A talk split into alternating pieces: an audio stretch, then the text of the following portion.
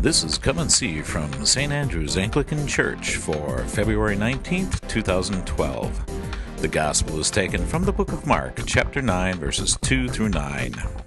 The message is by Mother Nancy Stanton.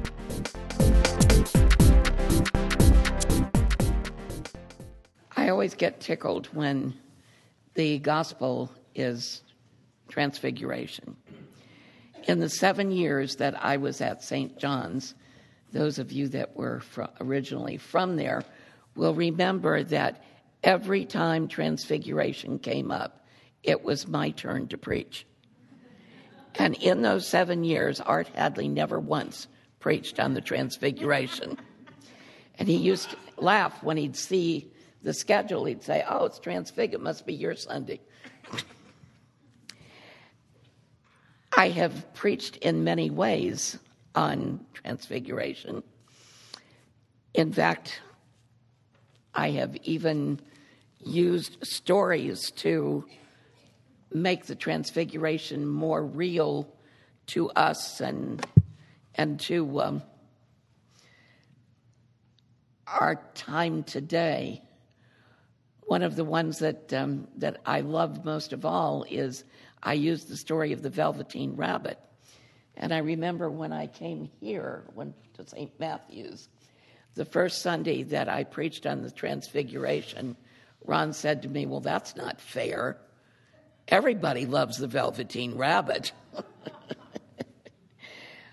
but it was funny because this week it struck me differently than it has before.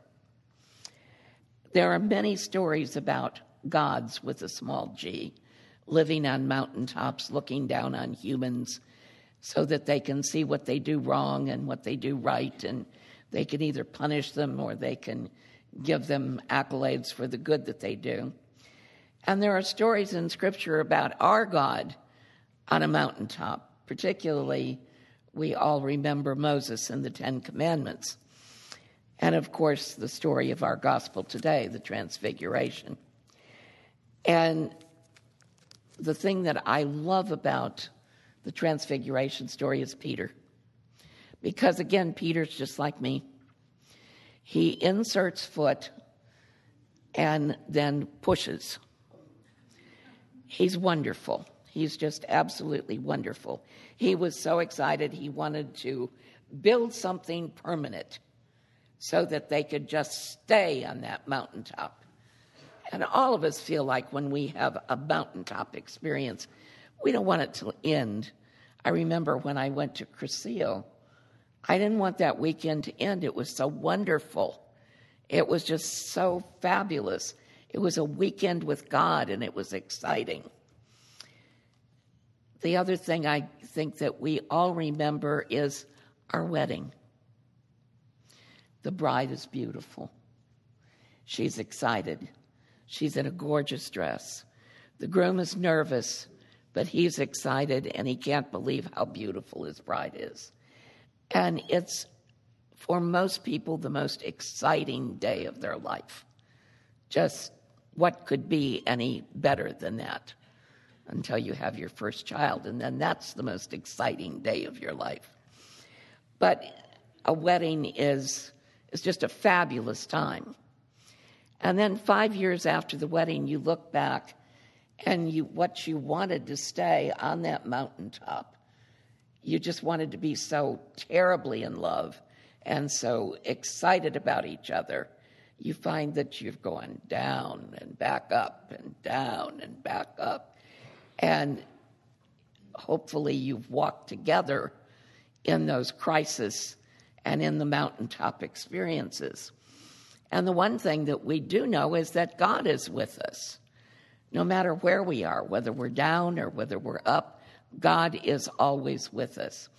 And the thing that always strikes me when I have a crisis in my life is that Psalm 23 comes into my mind and I go over it and over it and over it. And particularly though I walk through the valley of the shadow of death. I shall fear no evil, for thou art with me. Just the fact that we know God is with us, no matter how far down we get or how up high we get, is an exciting thing because He's there. He's not going to leave our sides, and He loves us as His children. It's interesting because as I have read and I have prayed, I know that the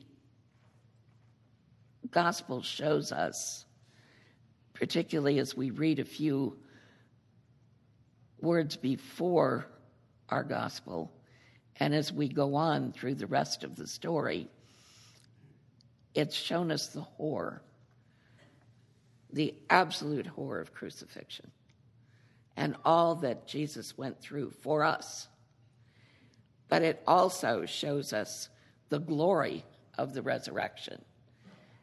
And that's so exciting, also. How many Easters have you gone through? And have you ever not been excited?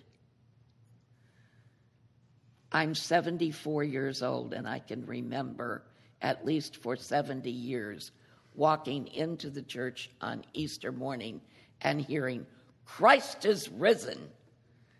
And it just sent goosebumps through my body. And responding, Christ is risen indeed. It's such an exciting mountaintop experience. However, as I read and I prayed, over this gospel, it struck me with something else and it stayed in my mind and it just kept kind of revolving around and around. If you remember how the gospel goes, it also contains the experience of a voice. And of course, that voice is identified as God's voice, and it identifies Jesus as God's beloved Son. And it tells the disciples, as well as it tells us, to listen to him. Now, we've heard this listen to him before. God must think there's something really, really important about our listening to what Jesus has to say. We could take our time and we could go all through the New Testament and we can look at everything that Jesus tells us what we are supposed to do and listen to what he says. And it would take us years and years and years to do. And I'm not saying that we shouldn't do that. But I believe that if we listen to two things that Jesus has said, that it would be very difficult if we really listened and we really followed for us to sin. I think we can sum it up in the two commandments Love the Lord your God with all your heart, with all your soul, and with all your mind. And the second commandment is love your neighbor as yourself. If you listen to those two commandments, it's almost impossible. In fact, I think I would say it is impossible for us to sin. Perhaps we need to repeat these commandments several times during the day. Maybe we need to put them up in our mirror in the bathroom so we read them the first thing in the morning, and maybe in our visor on the car, maybe at our desk at work, whatever, so that we remember the commandments. Because stop and think.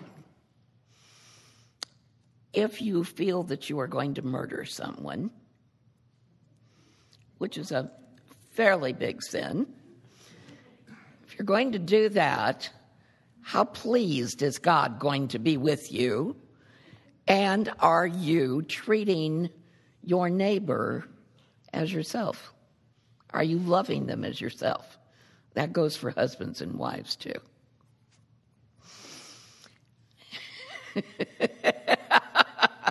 We've got some interaction going on down here. I believe that, again, it would just be impossible for us to do it if we're going to tell a lie. Again, we look at it and say, you know, is God going to be pleased with what we're going to say? No. What about gossiping? I was talking with a friend the other day, and we were talking about how it's kind of hard sometimes to call ourselves Christians because we'll be having a conversation, and the next thing you know, what are we doing? We're gossiping. And it's easy to slide into.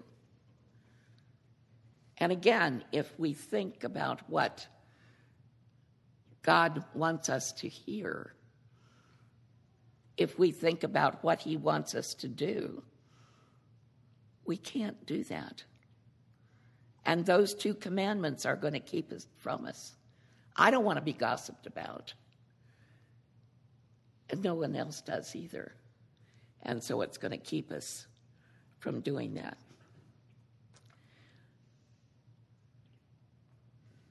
I think that we have a hard time with calling ourselves Christians sometimes. And we need to remember that as we as we feel that we are Christians and we want to be Christians and we want to follow what God wants us to do and what Jesus tells us to do.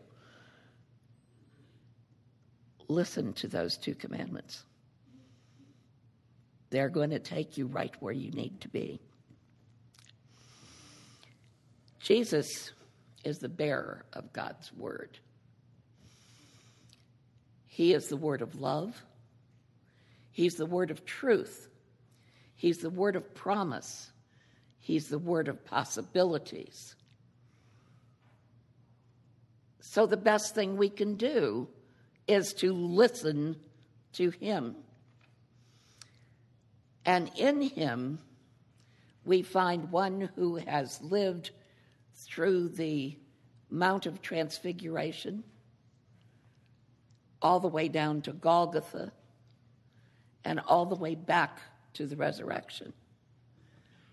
He is the Word made flesh, and He's dwelt among us.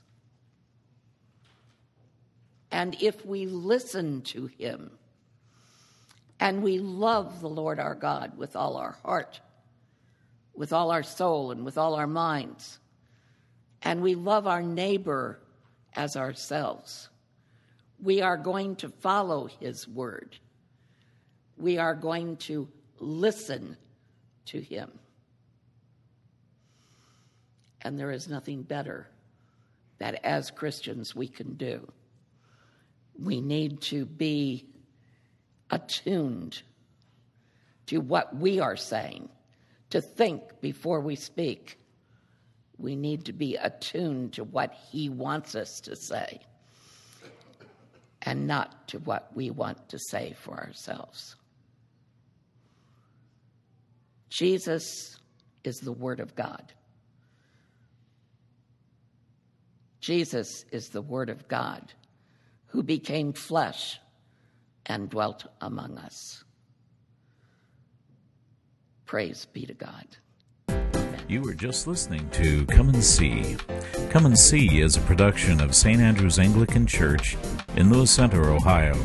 St. Andrews is also available online at www.standrewspolaris.org. Please join us again when we invite you to come and see.